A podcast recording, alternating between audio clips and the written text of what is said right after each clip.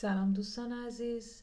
می‌خواستم در مورد زمان انتشار پادکست جدید یه توضیح کوچیکی بدم. من سعی می‌کنم ما یه بار پادکست جدید بذارم و زمانی که براش مشخص کردم سیوم هر ماهه. امیدوارم که دوست داشته باشید از شنیدنش لذت ببرید و اگه نظر و پیشنهادی دارید خوشحال میشم که مطرح کنید. موفق باشید و خدا نگهدار.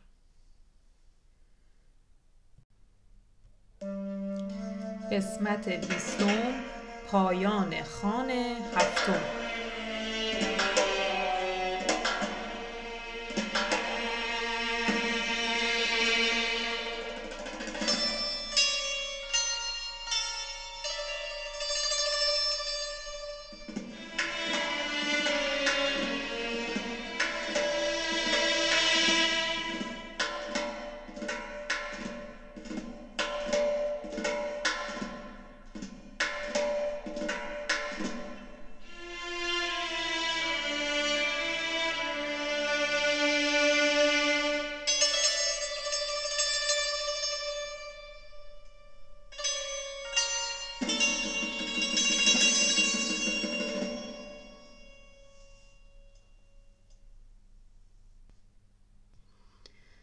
همونطور که تو قسمت قبل شنیدید رستم شش خان رو با موفقیت پشت سر می‌ذاره و میره پیش کیکاووس و سپاه ایران.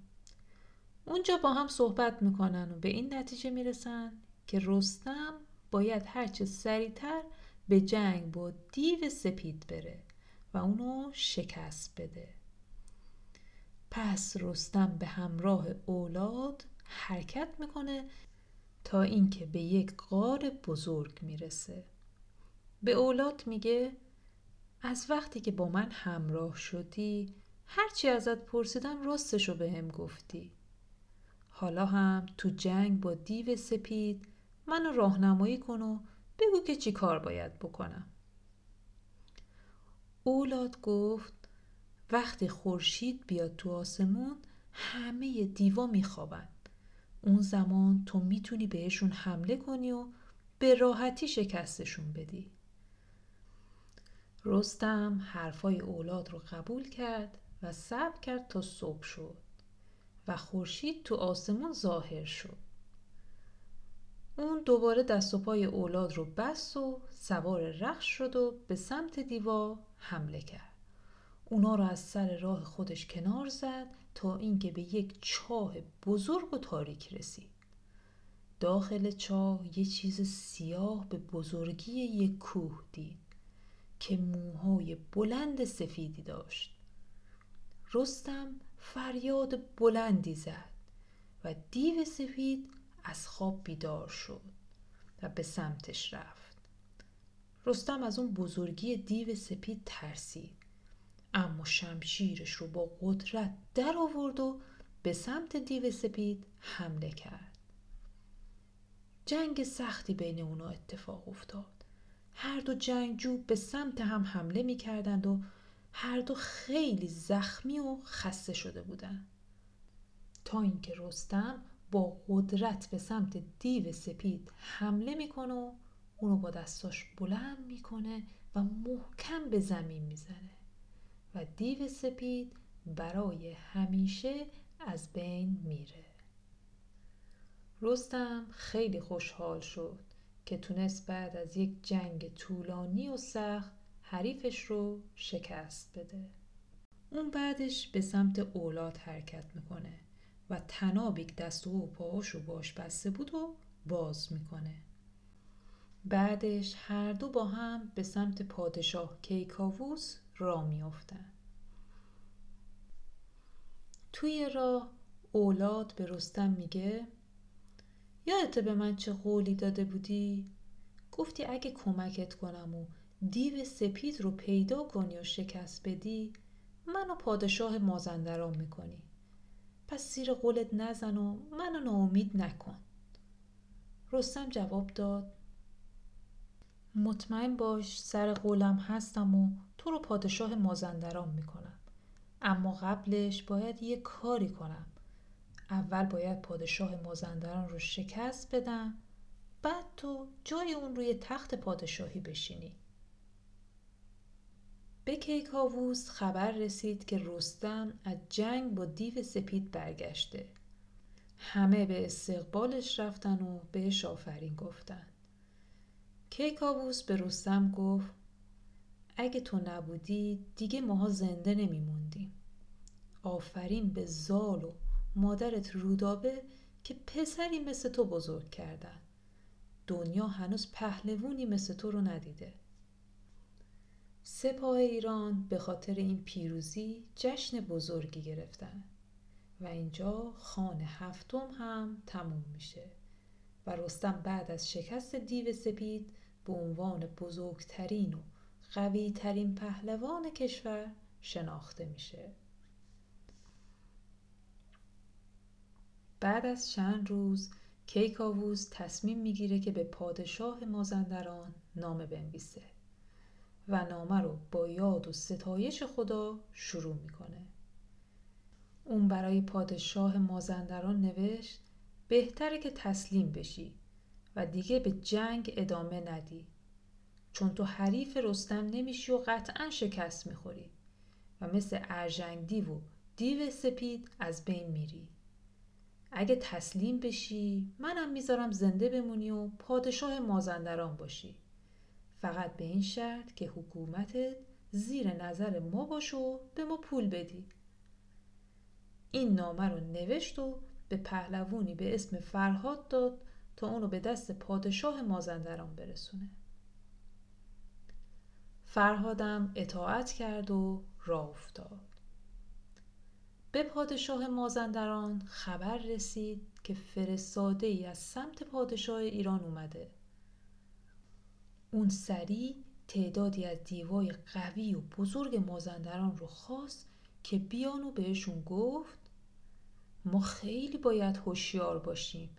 پس با قدرت ظاهر بشید تا نقشه های اونا رو از بین ببریم. دیوها سراغ فرهاد رفتن و بهش دست دادن و چنان دستشو فشار دادن که رنگ فرهاد از درد زرد شد. اما چیزی نگفت. فرهاد رو بردن پیش پادشاه مازندران. پادشاه با اون سلام و احوال پرسی کرد و از حال کیکاووس پرسید فرهاد گفت کیکاووس برای شما نامه ای فرستاده که من نامه رو برای شما آوردم. بعد نامه رو تحویل پادشاه مازندران داد. اون نامه رو باز کرد و شروع به خوندن کرد. وقتی متوجه شد که دیو سپید و ارژنگ دیو به وسیله رستم کشته شدن حسابی عصبانی شد. اما چیزی نگفت. فرهاد سه روز اونجا موند. روز چهارم پادشاه مازندران به فرهاد گفت برو به پادشاه نادونتون بگو من از اون خیلی بالاترم. یه سپاه بزرگ و هزار و دویست فیل جنگی دارم. جوری بهتون حمله می‌کنم که از ایران چیزی جز تیکه خاک سیاه باقی نمونه. فرهاد بعد از شنیدن این حرفها به سمت سپاه ایران رفت. وقتی به اونا رسید هر چی که دیده و شنیده بود رو به کیکاووس گفت. رستم به کیکاووس گفت سرورم بهتر یک بار دیگه نامه بنویسیم. این بار من نامه رو پیش پادشاه مازندران می‌برم.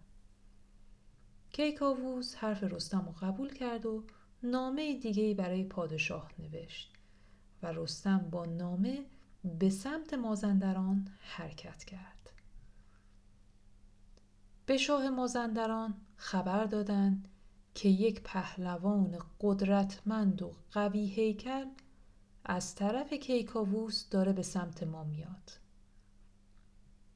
پادشاه مثل دفعه قبل دیوهای بزرگ سپاه مازندران رو انتخاب کرد و گفت سراغ فرستاده ایرانی برید و دوباره قدرتتون رو نشونش بدید.